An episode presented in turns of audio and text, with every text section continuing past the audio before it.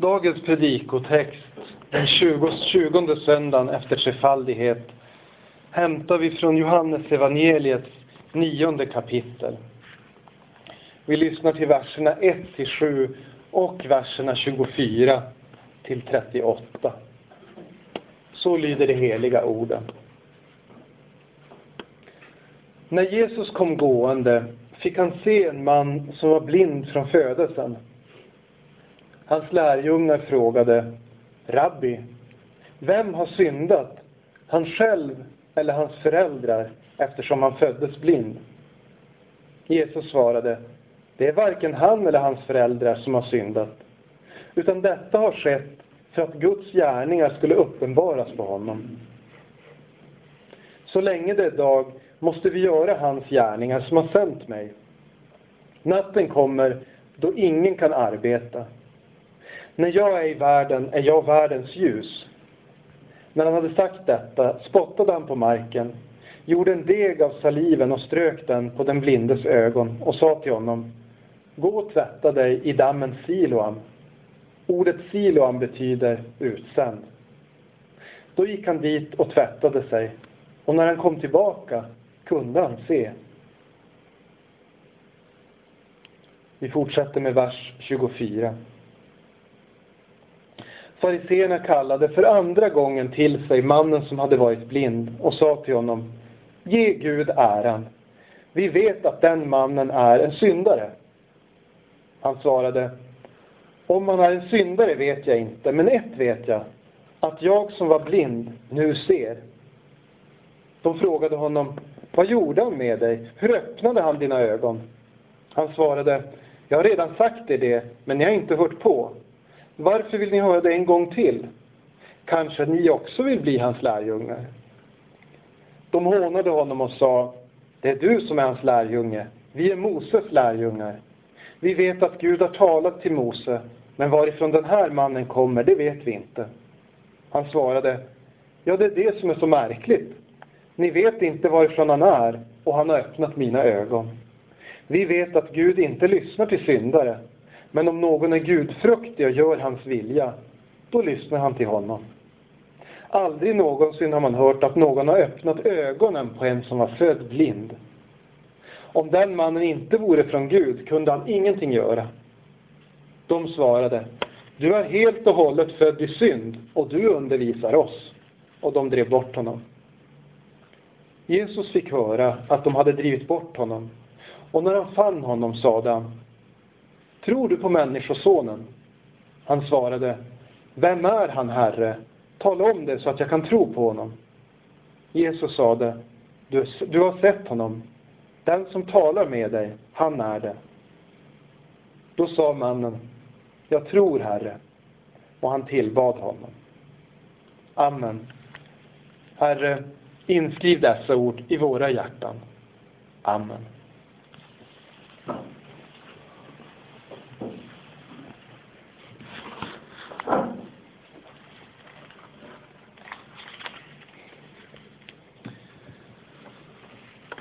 Vår predikan idag har överskriften Jesus, världens bästa optiker.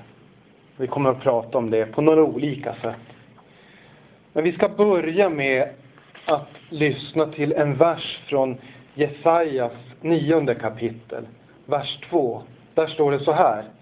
Det folk som vandrar i mörkret ska se ett stort ljus.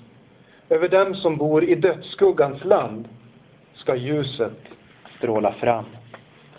Amen. Jesus, han kommer med ljus. Och han kommer med ljus till en värld som är blind. I dagens text så möter vi en man som är född blind. Och vi märker att orsaken till att han är blind är någonting som folk funderar på fariseerna, de, en del av dem i alla fall, undervisar om att när någon är född med ett handikapp, då är det ett Guds straff för en specifik synd. de tänker rätt i grunden men drar, fler, drar, fler, drar fel slutsats. Alla sjukdomar, alla handikapp, alla problem vi människor har beror ju på synden. Men det är inte så att en specifik synd kan kopplas till en specifik sjukdom. När lärjungarna säger Rabbi, vem har syndat? Han själv eller hans föräldrar eftersom han föddes blind? Så förklarar Jesus för dem. Det är varken han eller hans föräldrar som har syndat. Detta har skett för att Guds gärningar skulle uppenbaras på honom. Gud har en plan med det här handikappet. Vi i våran tid har hört om framgångsteologi, även om den är mindre framgångsrik nu än för 20 år sedan. Tanken om framgångsteologin är ungefär den som fariseerna hade och som lärjungarna har låtit sig påverkas av. Den som lyder Gud, den som är troende har framgång och god hälsa. Och när någonting händer i livet som är jobbigt och tråkigt, då är det ett straff för någonting man har gjort fel. Det är en lära som fanns redan på Jesu tid. Människor tänkte så redan då. Man vill att tillbedjan, att det att vara en Guds lärjunge, det att vara en, tro, en troende eller rättfärdig som de sa. Det ska vara lätt. Det ska vara en dans på rosor, hoppas man. Men det finns också en annan sida. En frestelse är också att tänka, den som drabbas av någonting har förtjänat det. Den som drabbas av någonting är förmodligen inte lika bra som jag. Det är nog därför hon eller han har drabbats. Fariseerna ville gärna kunna se ner på de människor som var utstötta ur samhället och tänka Gud vill ha det så. Gud vill att jag ska bli ärad medan de blir bespottade. Men det är inte bara fariseerna som tänker så. Det finns en frestelse för alla människor att tänka att den som är utslagen på något sätt får skylla sig själv. Den som är tiggare eller alkoholist eller utförsäkrad har väl ändå bara sig själv att skylla. Vi människor vill gärna komma på anledningar till att vi inte har något ansvar att hjälpa de fattigaste och de som har det sämst. Jag betalar min skatt, säger man. Jag har gjort mitt. Jag tar hand om min familj, säger man. Längre än så kan inte mitt ansvar sträcka sig. De som är hårt drabbade har säkert förtjänat det. Det är bekvämt att tänka så. Men Jesus tänker tvärtom. Vi ser hur Jesus behandlar den här blinda mannen. Och han gör det på ett märkligt sätt. Ofta när Jesus helar de som är sjuka så gör han det bara genom ett ord. Eller han gör det bara genom att ta vid dem. Vi läser till och med på ett ställe om en människa som blir botad bara av att röra vid Jesu mantel. Men i det här fallet så ser vi att det är en liten procedur. Jesus han spottar på marken och gör en liten deg av dammet och saliven och stryker på mannens ögon. Och så säger han, gå till dammen Siloam och tvätta dig där. Varför gör han så? Varför säger han inte bara, se, jag ger dig synen åter. Ja, det vet vi inte. Men att mannen följer Jesu instruktioner visar på hans tillit till honom. Igår hade vi ett bibelstudium då vi läste om Naman som kommer till profeten Elisa. Naman lider av spetälska. Och så säger Elisa, gå och tvätta dig sju gånger i Jordan. Och Naman tyckte det var onödigt krångligt. Han blev sur. Varför sa inte bara profeten, Gud har gett dig synen, Gud har botat dig från spetälskan. Ja, ibland så säger Gud åt oss att göra vissa saker. Vi får en ritual att hålla oss till. Och när vi följer den ritualen så visar vi att vi tror på hans ord. Luther skriver om dopet. Hur kan vanligt vatten åstadkomma att en människa får nytt liv? Ja, det kan du inte. Det är Guds ord som verkar. Och han säger om nattvarden, hur kan bröd och vin ge oss syndernas förlåtelse? Hur är det möjligt? Ja, det är inte brödet och vinet som gör det, utan Guds ord som är förknippat med det. Vi har sådana sakrament där vi utför en handling som Gud har instruerat oss att utföra, som Jesus har instiftat. Och i denna handling så får vi syndernas förlåtelse. Inte för att handlingen i sig själv på något sätt framkallar förlåtelse.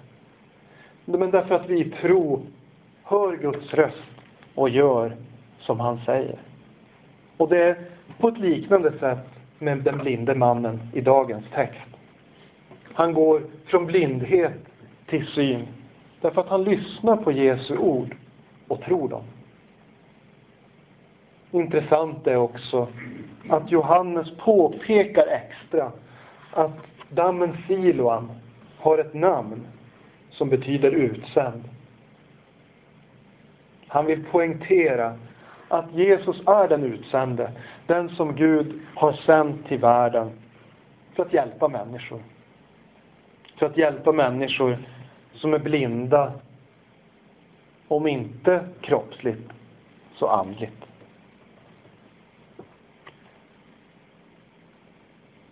I den andra delen av vår text idag så får vi se fariseernas inställning till Jesus. Och vi får se på deras blindhet. De får höra om ett märkligt under. Men de vill komma på något sätt att bortförklara det. Den mannen är en syndare, säger de.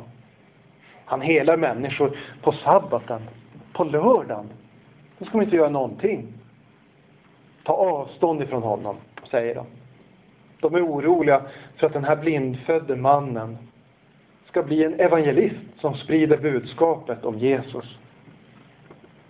Det är det de menar när de säger ge Gud äran. Tala inte om den här Jesus. Honom vill vi inte veta av. De är blinda. Trots att de följer Jesus noggrant.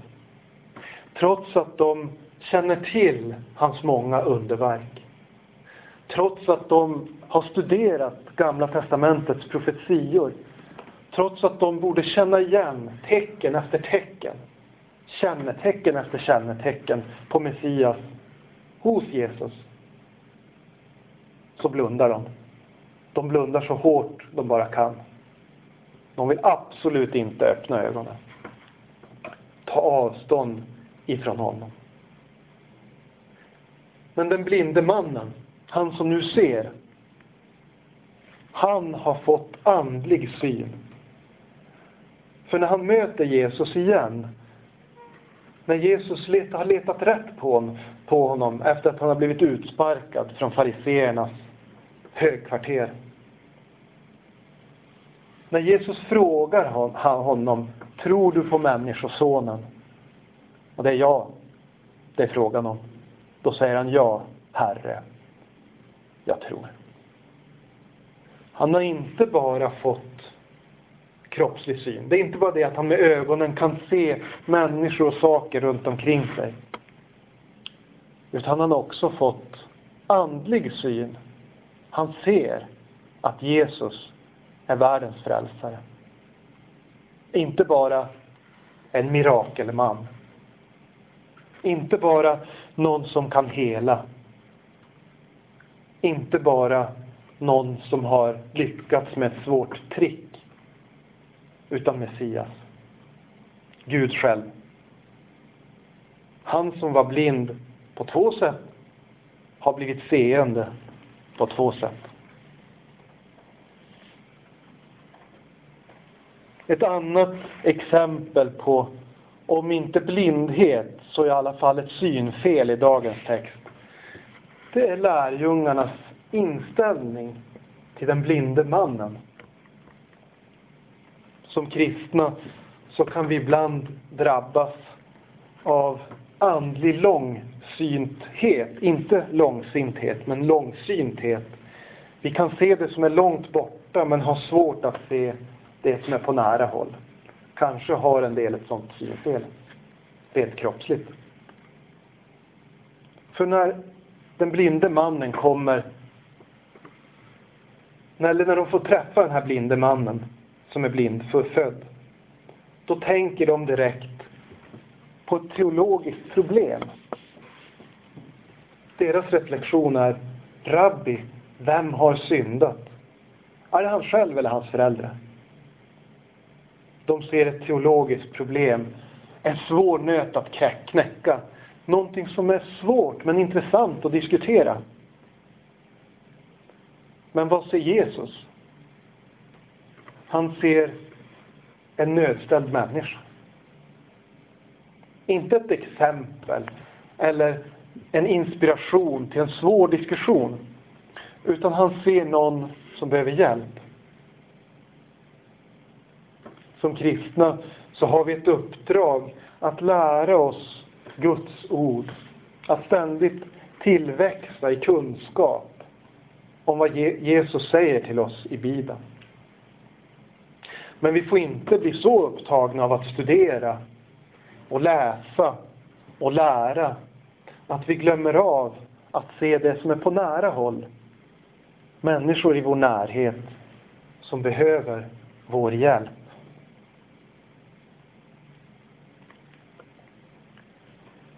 Även vårt förhållande till Gud är ett exempel på blindhet och syn.